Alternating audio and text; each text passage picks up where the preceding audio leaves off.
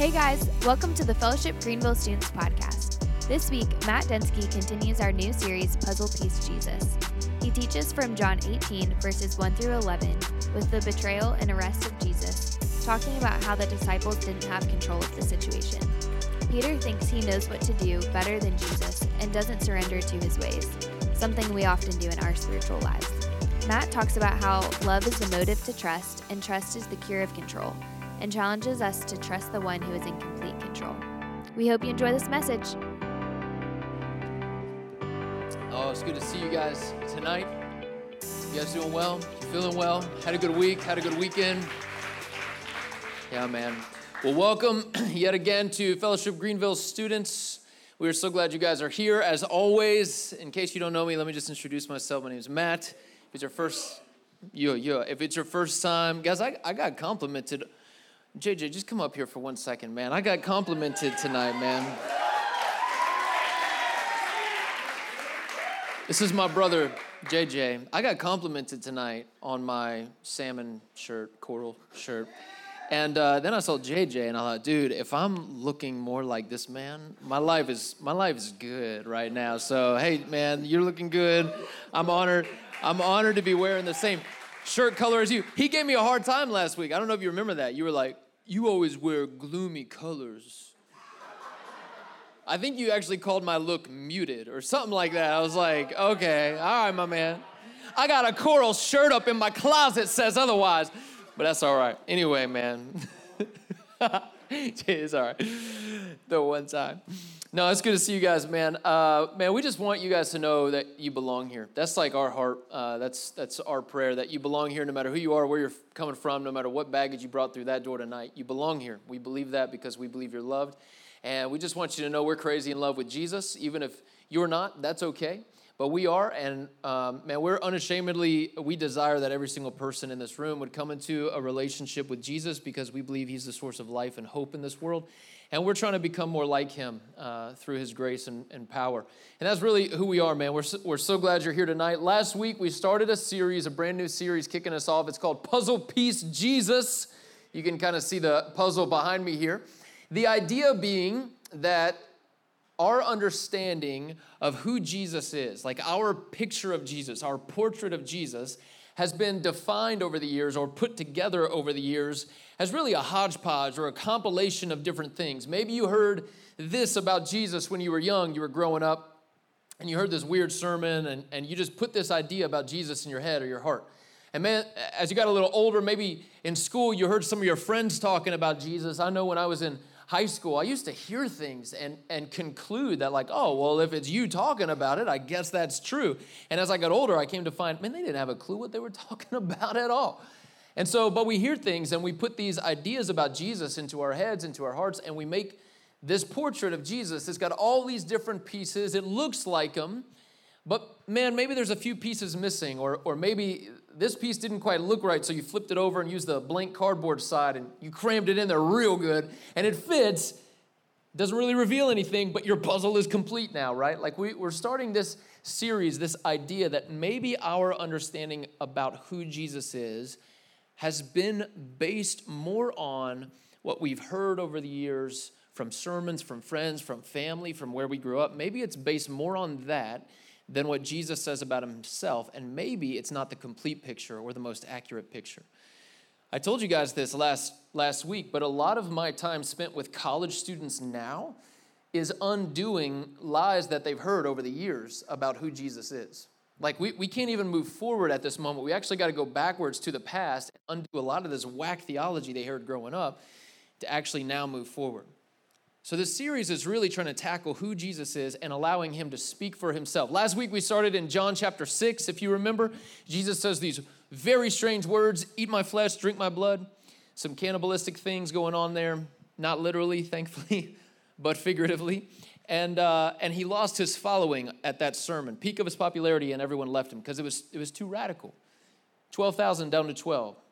But Jesus' idea there is if you're going to come to me, if you're going to really follow me, you have to consume me, all of me. You got to take me in. You got to digest me. You got to wrestle with this. You got to allow me to define who I am. You don't get to put the puzzle together yourself. So tonight, we're continuing that series, Puzzle Piece Jesus. And we're going to be looking at a really um, interesting passage of Scripture. To me, it's interesting. All four Gospels record this passage, so it's really significant. You know, Matthew, Mark, Luke, and John. Not all of them have the same things, but all four record this one. So it's really significant. Uh, anyone into the Enneagram in this room? Oh my gosh. Yes. He finally is preaching about it. I've been waiting years. I gotta be honest, I gotta be honest. I have reluctantly resisted the, the Enneagram for a long time. If you don't know what the Enneagram is, bless you. Bless you. It's okay. Yeah, it's okay. Uh, it's a personality test, personality profiling test. JJ's taken it three times. They keep, te- they keep putting him as a number 10, and he doesn't know what to do with that. Which doesn't exist at all if you know the test. Um, no, it's a personality test. I've resisted it for years, but everyone's into it. And it's super trendy. Oh, wow. Yeah. And anyway, um, so if you are into it, I want to confess something to you guys tonight. Recently, I have gotten more and more into it. I started reading about it, I started researching, and it's actually pretty cool. I have tested, I have researched, I have read, and your boy is a number eight uh, you, you uh, snowman's, what's up? Uh, pretty through and through. And if you know anything about eights, then you know I'm, I'm gonna be, uh, can I be vulnerable with you in this room? Are we not a, are we not a community here? Can I struggle for a minute? Can I confess some things? I wanna be honest. Eights typically struggle with a desire for control. Like that's one of the marks of an eight. Like we want control. We don't like a scenario that begins to unravel. We don't like a scenario that like gets out of our hands. We want to know that we're in control of the scenario. So flexibility and adaptability usually are not my strong suits, which is really really interesting. Like my best friend Tyler Smith, the homeless looking dude that can't, that was in here a few weeks ago. Yeah. Like one of my best friends in the whole world, he came up to me recently and he said, "Bro." I say, "Yes." He said, You're just so steady. I want to know how you do it. Can we have lunch sometime? And you just talk to me about how you're so steady. I was like, I don't think this man knows me at all. I've been duped. Like my best friend in the whole world. Somehow I'm deceiving him into thinking something that's not true. Because I desire control. Anyone else in this room, like, hey, you desire control. You, you may label it maybe like this like, you get worked up when situations don't go your way. Show of hands. Anyone? Okay, cool. I'm not alone. Uh, you find yourself getting angry at a scenario when it doesn't go as planned. Anyone? Show of hands. Thank you. I'm re- look, dude. I'm I'm here. I'm confessing some things. Uh, you find yourself taking out your anger towards others when your plans go wrong. Anyone? Had, they had nothing to do with it, but your plans went awry and you're like, bump you! Like everything is wrong. Yeah, man, that's me. I wanna, I wanna confess, man, I struggle with control. I wrestle, um, I wrestle with it, man. I, I, I, I, sometimes I have a hard time of letting go of things, of letting go of things. Not necessarily grudges, because forgiveness is not necessarily part of this. This is like I have a hard time of letting go of scenarios. I have a hard time letting go of, of hiccups, like when the day just isn't going as planned. I have a hard time sometimes letting go. And it can change me, like it, it, it can affect me. Uh, one of the core values here at Fellowship Greenville internally for the staff is that we would live with our hands open. Like when they hire you, they let you know, like, this is what we're striving for. It's like, oh, that's cool, man. This idea that, like, dude, no matter what happens, I trust in Jesus. He's got it. But what I find myself doing very often is like, yeah, that's that's great until stuff goes bad. Then I'm like, ooh, I gotta like take control back. I gotta try to make it work myself. I really struggle with this.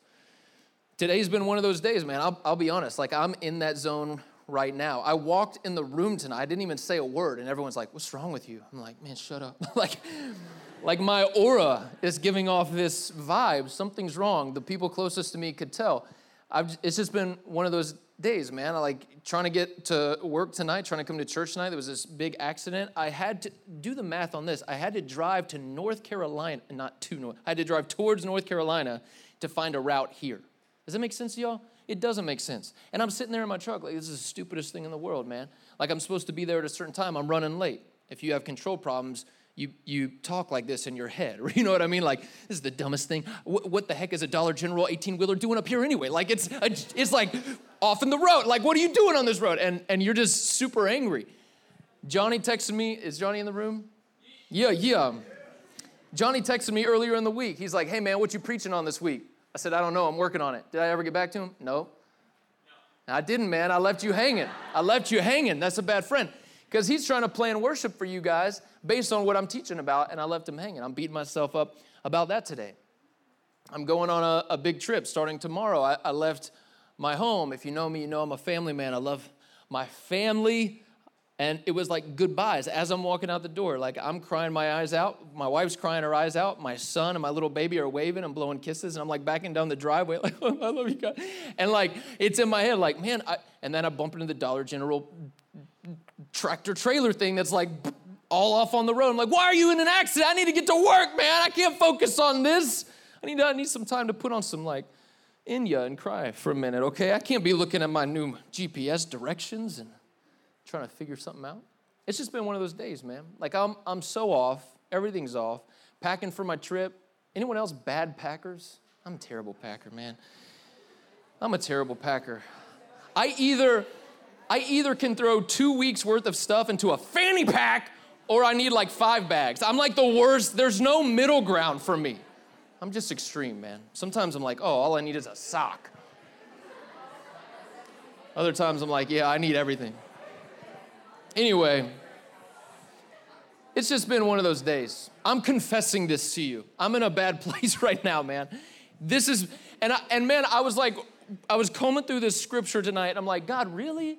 Like, this is, like this is the sermon i'm trying to teach a sermon tonight about letting things go about about trusting in jesus and not desiring control all the time and you're throwing days like this i'm like god really and he's like uh yeah you know this is how i work right i'm like I know, man, but why? Why today? Why me? You know? And Johnny's, uh, we're gonna sing "It Is Well" tonight. I'm like, man, but it's not well. like, it's just where I'm at, dude.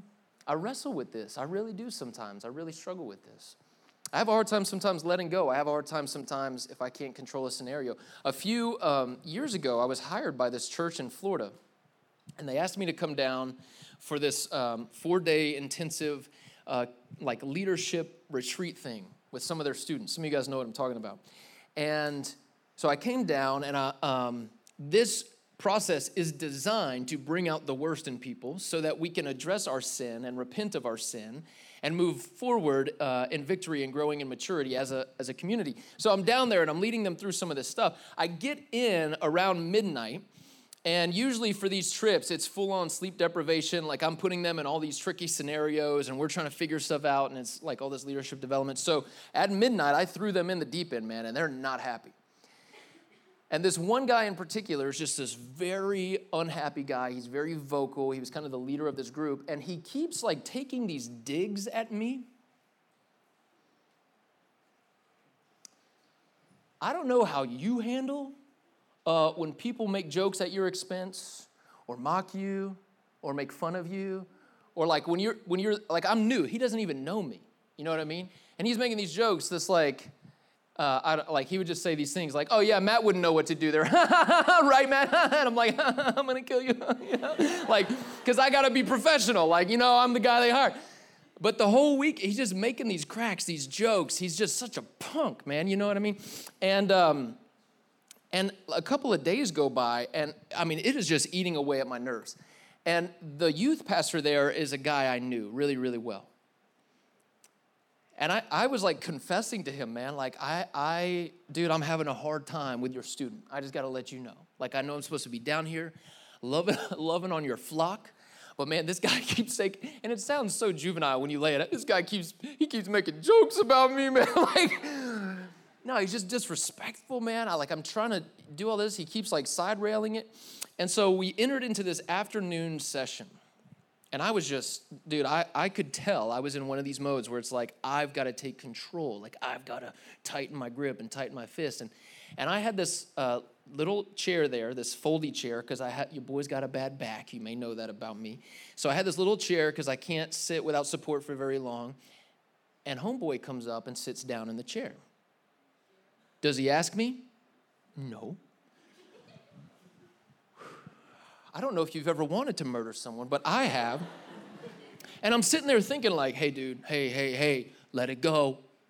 Let it go. Like, dude, it's fine, man. It's just a chair. Don't make it like you're supposed to be leading this thing, man. You're supposed to be pointing these kids towards Jesus. Like, let it go. So I, I, I didn't say anything. Sat in my seat without asking me, that's cool. like, didn't say anything. Man, he just lounges. He's like leaning back, his legs are crossed. He's comfortable as all get out. Like my back, like I'm starting to egg. I'm like putting weird pressure, leaning against stuff, like trying to stretch out everything. And we get into this session, and he starts more than ever throughout the weekend, he starts pointing, I mean, literally and figuratively putting his finger in my face. Like he starts kicking back more than ever in front of, uh, in front of everyone. I don't know if you've ever felt humiliated or, or discredited or whatever, but I'm, in my head, I'm like, man, your church hired me, dude.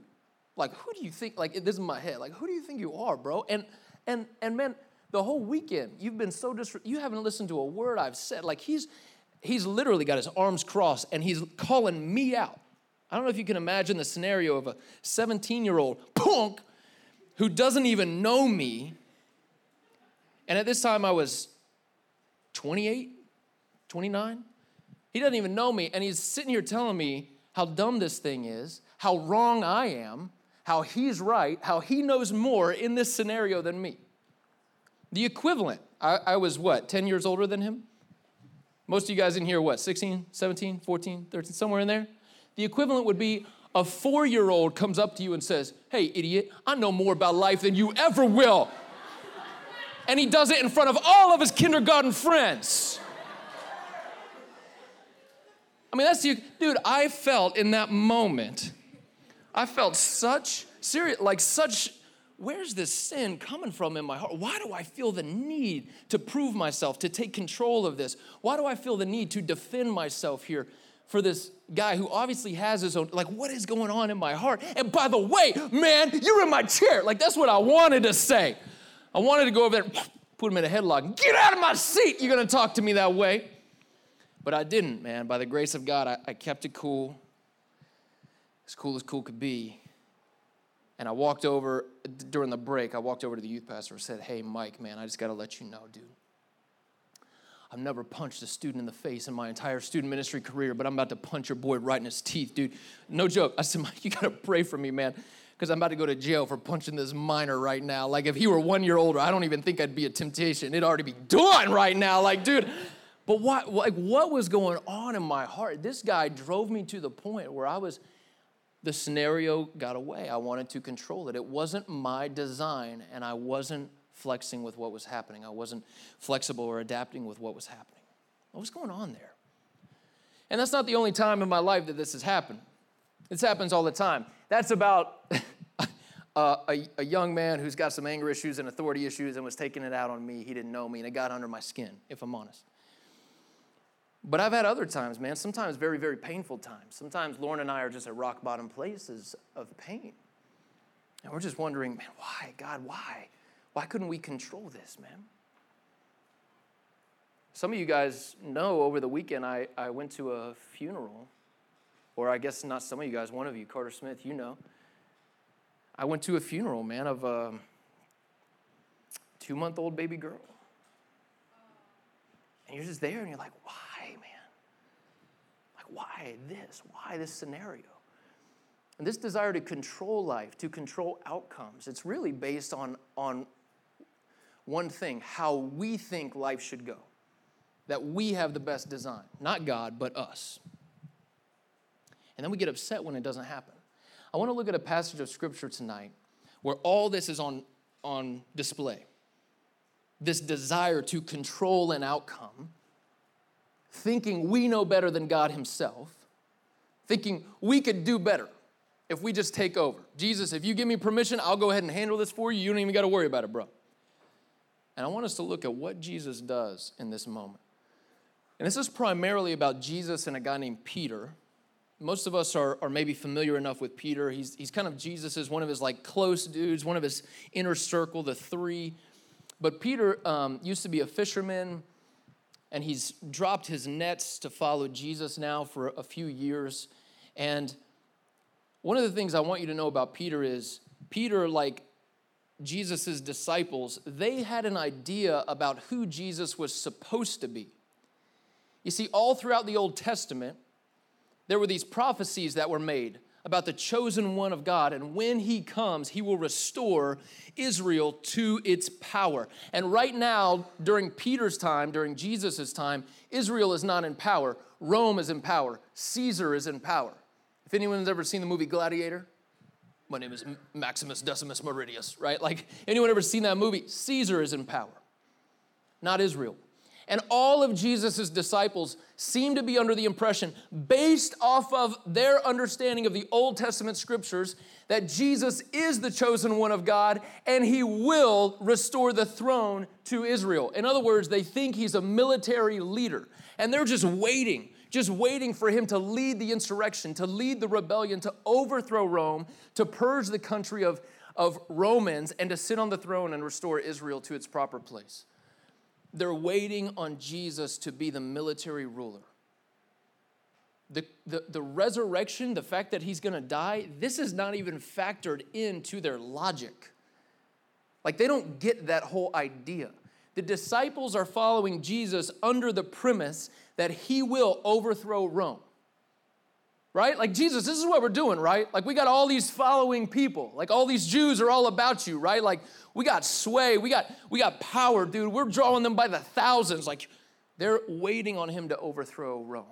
And here's this very crucial crossroads in the life of Jesus. He's praying in the garden, and these soldiers come to arrest him. And in this moment, Peter knows if they arrest him, he can't overthrow Rome and so Peter senses this I'm losing control. I'm losing control of the scenario. My plan for what Jesus was going to do isn't about to happen, so I've got to take it into my own hands. That's where we're going to be tonight. So let's go ahead and open our Bibles. John chapter 18. We have it on the screens for you too. John chapter 18. I just gave you the context a little bit, but let's go ahead and read verse 1. When Jesus had spoken these words, he went out with his disciples across the brook Kidron, where there was a garden, which he and his disciples entered. Now, Judas, who betrayed him, also knew the place, for Jesus often met there with his disciples. So Judas, having procured a band of soldiers and some officers from the chief priests and the Pharisees, went there with lanterns and torches and weapons. So, Judas is one of Jesus' 12 disciples. He's the one who betrays Jesus, he's the one who sells Jesus out for a little bit of money.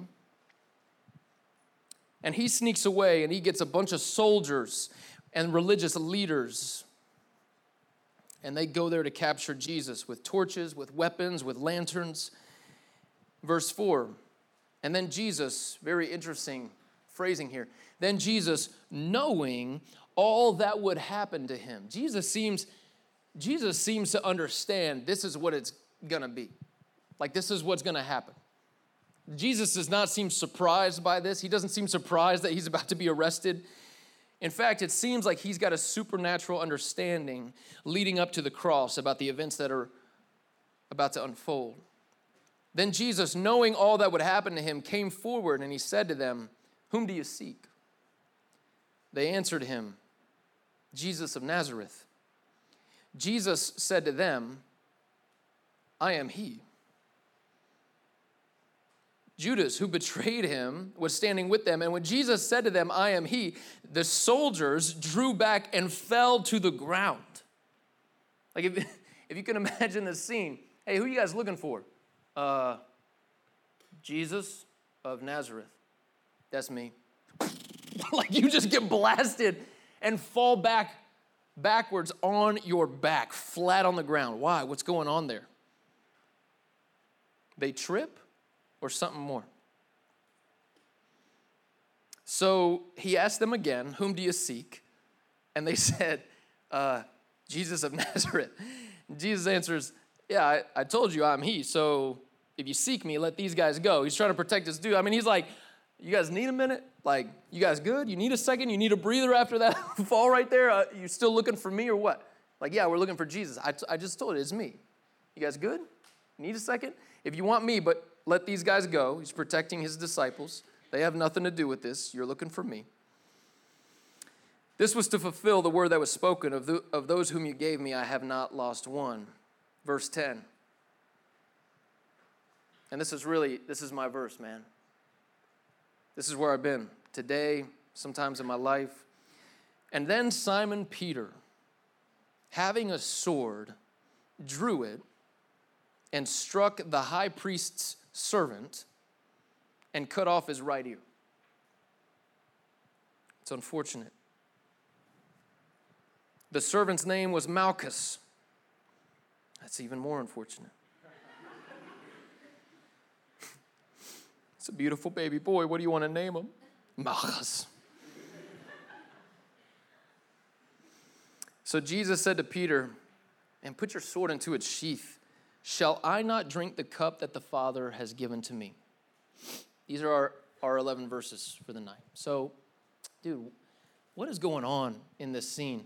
I mean, first of all, you got to understand Jesus has been doing ministry a while. He's got a following. His disciples think, remember we talked about, he's a military leader. His disciples are waiting, just waiting on him to overthrow Rome, to be the conquering king. And their understanding of the suffering servant was not factored in whatsoever into their idea of who Jesus is. They keep seeing all these crowds follow him, and you know they're talking amongst themselves. Man, is this the time? Dude, we got, a, we got quite a following. Did you know that Jesus, in his 12 disciples, there was another guy named Simon in his 12, not Simon Peter, but another Simon, and that Simon was what we would consider a terrorist. That Simon was a called a zealot, which was a group of Jewish people who were trying to lead insurrections against Rome. Like they were causing mayhem all over the city. Jesus looks at this this guy, Simon the Zealot, someone who's like at, at, at trying to create warfare with Rome. He's like, hey, you, Simon, come follow me too. Like in his circle, he had some guys. This was their mentality. We will overthrow Rome. Jesus has this whole different idea, but they don't know it. And here's this pinnacle moment in Jesus' life where they're praying together. The disciples sense something's up. This is John 18. So we've just been through John 13, the Last Supper. He's given bread and wine. This is my body, this is my blood. He, we, we've been through John 14, man, I'm going somewhere, but you guys can't follow, but I'm sending a helper. Okay, that's weird. We don't quite get that. John 15, okay, abide in me and I'm going to abide in you. Okay, that's strange. John 16, 17, the high priestly prayer. I'm praying for you guys in John 18. They know something's up. Like some, Jesus is acting a little bit different than usual, but they don't quite get it. And here come these soldiers, armed soldiers with swords and lanterns and torches. They've come to arrest Jesus, and Peter's having none of it. Peter decides, uh uh-uh. uh no, man, he's our military ruler. If you guys arrest him, he's not going to be able to unfold his plans to take over Rome. That ain't going to happen. And so Peter whips out a sword. It's interesting. We don't ever see the disciples with a sword, do we? With weapons of any kind. Like, that's just not part of the narratives. If you read the Gospels, the disciples don't have weapons. So I'm scratching my head on, like, dude, Peter, where did you get that sword? Like, you got it hidden somewhere? Because we never hear about it. But all of a sudden in the scene, you have a sword. Did you hide it from Jesus? Like, is this like a fallback plan for you? Or what? Peter swings probably at the guy's head, trying to kill him, kind of misses, hits an ear. And it's really interesting, man. So, what's Peter doing, dude? I, I just want to extract a few thoughts from this passage the first thing I, I, want you guys to know is like, I, I think what Jesus is teaching Peter here, because look at what Jesus does. Jesus tells Peter, man, sheath your sword, put it away. In another gospel, in the gospel of, of Luke, Jesus says, hey, none of that, no more of that. Like super assertive, very, uh uh-uh. uh In the gospel of Matthew, Jesus says, man, those who live by the sword die by the sword, Peter. Like Jesus is not about this in any of the gospels you look at. In fact, in the gospel of Matthew, Jesus goes over to Malchus, and it says he touches his ear and heals it. It doesn't record him picking up the decapitated ear, by the way. Like Malchus is about to have some three years going on here in a second, you know what I mean? He just touches his ear and heals it. He takes off his hand and there's a new ear. Hey man, sorry about that. My boy's a little hot headed. You know, you know what I mean? We good? We good? Like, yo, we good? Okay. And you know Peter's got to be thinking, what? You healed him? What do you, what do you? And Jesus is like, man, put that away. I think sometimes we get into this idea and this rhythm of life that, that life is really all about us. I know on my worst days when I'm seeking control, when I have a hard time living open handedly, when I have a hard time adjusting to how the day's going, I've somehow gotten into the mindset that this day was ultimately about me. Now, I don't say it like that, but that's the truth of it. I know that when I'm super cranky and grumpy and when days are going bad and I get all anxious and worked up, I know that sometimes I get this little tap on the shoulder from the Spirit and He says something like this Hey, man, um, what if you prayed about this instead of complained about this? And I think, that's good advice. what if? But how do I do that, man? Because to pray about it, not just praying that the outcome becomes what I wanted it to be, to actually say, God, your outcome. Man, may I come around your outcome? That would actually require me to let go of the anger I have, to let go of the control I have, to let go. I don't know how to do that sometimes. You see, Peter and the other disciples gotten this idea into their heads that the Jesus we follow will one day be a military leader. And we're just waiting on that day. And here's Jesus allowing himself to be arrested and taken. Remember the scriptures, knowing what was about to happen to him. He knew. Jesus is allowing this unfold. Peter's, Peter's seeing his future vanish in front of it. Wait, wait, wait, wait, wait. What about what about the military? Hey, man, what about taking Rome off the throne and put? Whoa, whoa, gee, hold on, man. No, no, no, no, no, guys. Whips out a sword and goes after. I mean, this is where Peter's at. I got to prevent this from happening. I got to take control into my own hands. Sometimes we get this idea in our lives that life is really all about us. That if my plans go astray, that if my plans go aside, then I need to do something about it. I need to take control. I need to help God out. Peter, what are you doing? Man, I'm helping you, God. I ain't gonna take you. Jesus, like, look at verse 11. Dude, you don't think I'm gonna drink the cup that the Father has for me, Peter? In other words, Jesus is saying, Peter, do you not know this is part of the plan, man? I don't know if you've just been blind to it, but this has been the plan from the start. Reread those Old Testament scriptures, and you'll see that I actually have to die. I'm not here as a military leader, I'm here as a suffering servant. We get this idea into our heads that life's about us, and therefore, when our plans go astray, we need to take control rather than allowing God to do what God's gonna do.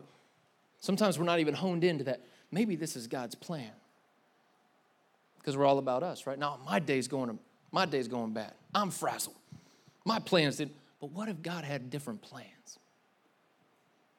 In Gospel of Matthew, Jesus says this to Peter. He says, Peter, don't you, dude, I could call down 12 legions of angels at this very moment and they would decimate this place. If I wanted that to happen, it would happen. Peter, I'm letting this happen. Are you just missing that? Because you're too busy defining who I'm supposed to be according to your own mind? Don't we do that to Jesus? When life goes bad, Jesus, man, where were you were supposed to do this? Was he? Says who? Some understanding you had about it? Did you get that from Jesus? Did you make it up yourself? Yeah, but Jesus, we had a deal, man. Who made that deal? Jesus signed some piece of paper, or did you kind of make it up and say, yeah, he's good with it. We get into this idea that life's about us when it's about God and his plan unfolding. And sometimes in life, man, there are things going on around us that we simply cannot see. Man, when Jesus when Jesus responds and he says, Who are you guys looking for? They say, Jesus of Nazareth. He says, Well, here I am. And they fall back Man, I, I think there's some spiritual elements at play. What you think they tripped on some roots altogether? I don't think so, man. I think there's some spiritual components at play that we simply cannot see. There are things going on in our lives sometimes that are in a spiritual realm and not a physical realm. And sometimes we get it into our heads that everything is physical and earthly. And if we're having a bad day, it must be earthly problems that I need to control. If my plans are going right, it must be physical, earthly problems that I need to manipulate or control or do something with. And sometimes there's things going on around you that you simply cannot see. Peter, interestingly, bought, brought a physical weapon to, I think, a spiritual moment. The scriptures are pretty clear. There's a spiritual realm that we don't see. We can sense it. You can sense some things going on around you sometimes. You can sense you have an enemy who hates you and wants nothing more than to destroy you and lead you away from life in Jesus. And it's interesting, man. You, you, you have a physical problem, like, I don't know, you stub your toe or something like that, or you cut your toe open, what do you do? You put a band aid on it, right? Like you, you solve physical problems with physical things, but you have a spiritual problem, and what do you do? Most of us, and myself included, I try to solve it with physical things. Well, maybe if I just, I don't know, maybe if I wake up earlier, maybe if I grind later at night, you know, maybe if I stay up till two or three, this, when we have earthly problems or, or spiritual problems, we try to solve it with physical things. But what if instead Jesus is actually inviting us to perform a spiritual act of trust? You can't see that. You can't touch trust. Because trust requires letting go in a spiritual problem. How do we respond? Peter's responding physically. What else about Peter, man? What else about Peter can can we kind of relate to here? I think I think one, I, I know I'm I know I'm guilty of sometimes, and I know a lot of us are guilty of sometimes, is that we get it into our heads that following Jesus will lead to a beautiful life and that that plan is going to be so good. So, backtrack a few years in the life of Peter. Here's Jesus Peter was a professional fisherman, and Jesus says, Hey, drop your nets. I want you to leave your life, your profession, your practice. I want you to leave your future. I want you to leave all of this and follow me. And Peter, amazingly, lets go of his nets. And I think sometimes we do that. We follow Jesus big picture. Oh, Jesus, you want me to follow you in my life? Woo, okay, that sounds good, bro. Like we get hyped up about something, a sermon we heard, epic retreat, something like that. We're like, yeah, Jesus, I'm gonna give you all of my life. You want me to drop my nets? Okay. You want me to drop this? Yeah, I'm all in. And we follow Jesus like that. Big picture. But then all of a sudden, here comes a, a micro picture. Here comes a small scale. Here comes a daily battle. And we're losing it. And our desired outcome isn't happening and our understanding of who Jesus is was a little off. And we wanted it to go a different way, and it's clearly not going. So, yeah, we follow Jesus big picture, but do we follow Jesus in the small picture, in the day to day? You know, what's interesting about Jesus, or what's interesting about Peter is he had no problem dropping his nets. But in Peter's mind, he's like, Yeah, I'll drop my nets, I'll drop my profession, I'll drop my life, I'll follow you. But you know what I'm gonna hang on to? I'm gonna hang on to a sword. You never know when I might need one of those. And, and honestly, you can't quite blame. I mean, if you look at Peter's pers- perspective, hey, they're coming at us with swords. Man, they got swords, they got torches, they got lanterns. These are the bad guys, man. Hey, hey, hey, you guys want to. Like Peter just drops off an here, dude. Do we not do we not let go of our nets but hold on to our swords? Do we not follow Jesus in the big picture and still struggle to the day to day? I know I do.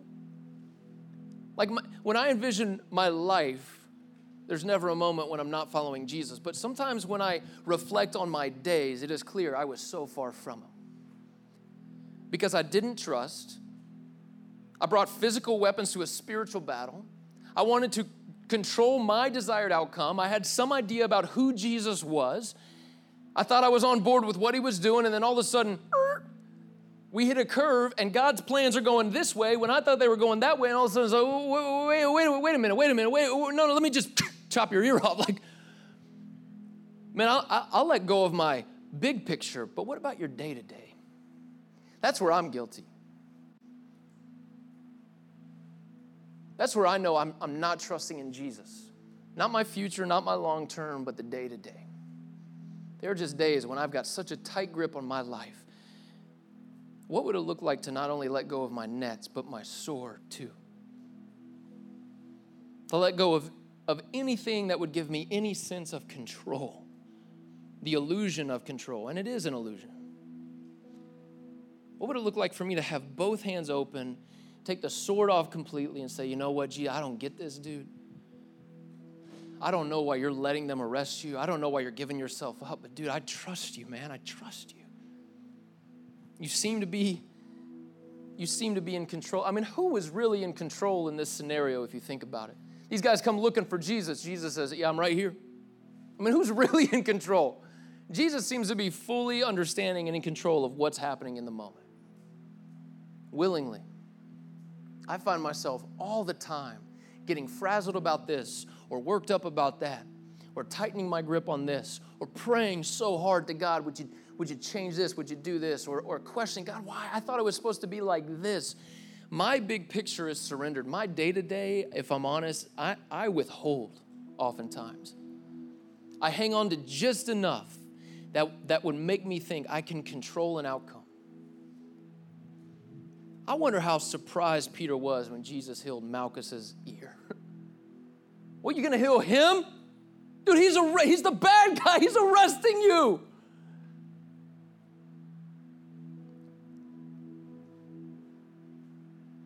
Times in my life have I been blown away by God performing in a way or acting in a way that I just thought there's no way he would do that, and he does it? Jesus, I thought we were gonna overthrow Rome. You're over here giving Rome new ears. I don't get that, man. Peter, put the sword away. It's not what I'm about. You guys ready to take me now? I mean, could you imagine how baffled Peter was? Peter goes from a zealous protection of Jesus, by the way, to rock bottom in the next 24 hours. Jesus gets arrested, and Peter is questioned in public by people. Hey, don't you, aren't you the guy that's always with him? Three times Publicly, Peter says, Nah, I don't know that man. Peter, dude, less than 24 hours ago, you chopped a dude's ear off trying to prevent this. Now you're out here denying him? Now, I don't know that man. I'm not, I'm not the guy you think I am.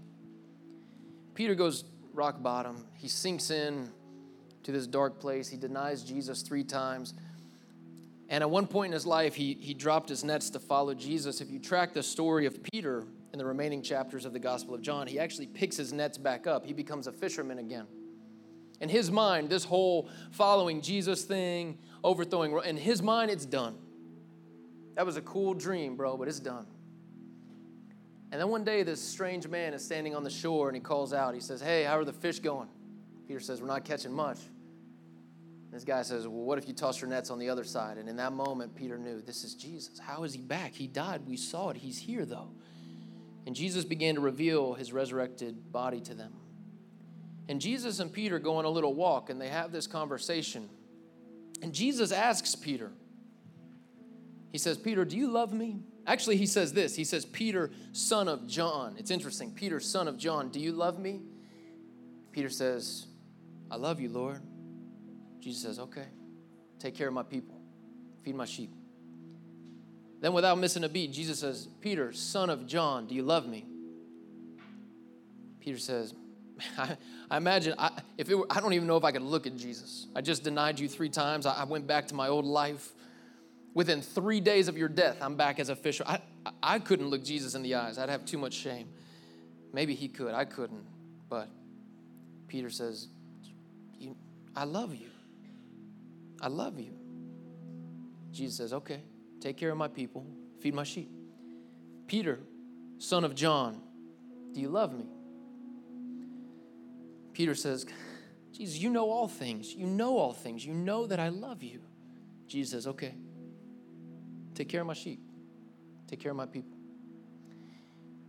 Now, what's really interesting, Peter denied Jesus three times. Jesus has this conversation with, with Peter where he reminds him three times. But man, I, I've missed something here for years that as I was studying this passage, I began to think, what if, dude, what if? It's interesting that Jesus, because he doesn't call Peter this every time, he doesn't say, hey, Peter, son of John. But in this conversation, he does. He says, son of John. Every time he addresses him, Peter, son of John. I wonder if Jesus isn't reminding Peter who he really is. In the midst of his utter failure, in the midst of man, you got it wrong on the military leader. Then you rejected me three times. Now you're embarrassed of me. You've returned to your old life, the life I called you out of. You dropped those nets. Now you picked them back up. I mean, I just imagine the shame Peter is experiencing in this moment. I think maybe Peter need to be reminded of who he is. Peter, you're the son of John. The family you come from, let me remind you who you are. But furthermore, because Peter says in that third instance, Jesus, you know all things. If Jesus already knows that Peter loves him, why, why do this whole three times trade thing? I began to think, I, forever I've thought that Jesus was counterbalancing the, the denials. He, he's restoring a three times love here. But I began to think, what if, what if, if Jesus already knew that Peter loved him, what if it wasn't for Jesus to hear? What if it was for Peter to hear? What if, what if Peter himself needed to be reminded that he did love Jesus? It's kind of a, a different thought, right? It's a whole, it's a different conversation. Has there ever been a time in your life when you need to be reminded you love Jesus? Don't forget. Man, you may have blown it and you may be wrestling with utter shame right now, and you may be having all these assumptions and doubts of God's love for you, but, but please don't forget you love Jesus. I know at the end of the day you love Jesus. Has there ever been a moment where you need to be reminded of that? I think Peter was in one of those moments. And I think Jesus invited him into this space where he's reminding him of who he is, whose son he is, and that Peter would hear from his own mouth, You do love me, Peter. You do love me, Peter. You do love me, Peter. Now follow me. Jesus invites him again in that moment to follow him. It's interesting, he uses those words again follow me again. In my desire for control, I can forget sometimes how good God is. Sometimes it's hard to sing, It is well. Sometimes it's it's so easy to forget how good God is and how much I really do love Him because I've made the day about me. I've let go of my nets, but I still hold on to my sword. I've made this whole thing about me. I've come under this idea that it's all going to be good and that God isn't going to throw sharp curveballs, but then He does. And I'm like, man, what is happening? And I totally forget this is God's plan unfolding, and it's not about me, it's about Him, and I'm a, I'm in a part of it. I desire control and I get angry when I don't have it. You know what I really don't have? Trust. That's what's revealed in my heart. Because trust is the cure of control. You don't desire to control the outcomes when you trust in the person who is in control of the outcomes. You don't, you don't desire to take over and grab a sword and lop someone's ear off when you understand, whoa, this is part of the plan. Oh, wow, Jesus could call down angels. He's letting this happen. Okay.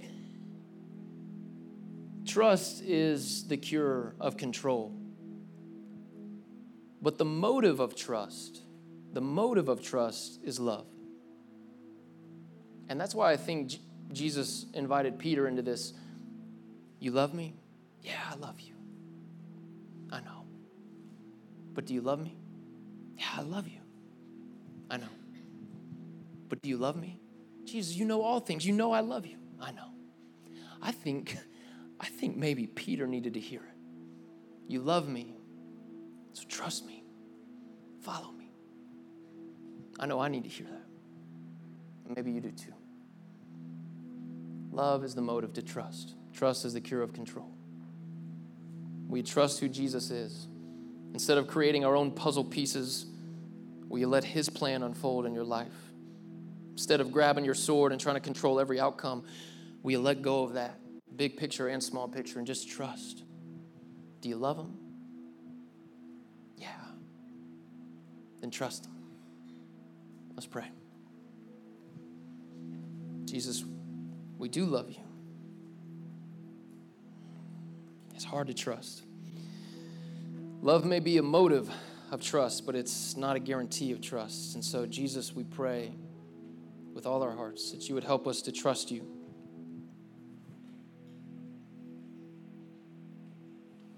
Help us to not only let go of the big picture of our nets, help us let go of the day to day. Whatever sword we're hiding on us, whatever we got tucked away somewhere in our hearts or minds, whatever we got, just in case we need it, would you help us let go of that too? Your way is so much better. Help us to love you. Help us to trust you, Jesus. Help us to live in your plan, not ours. We ask in your name.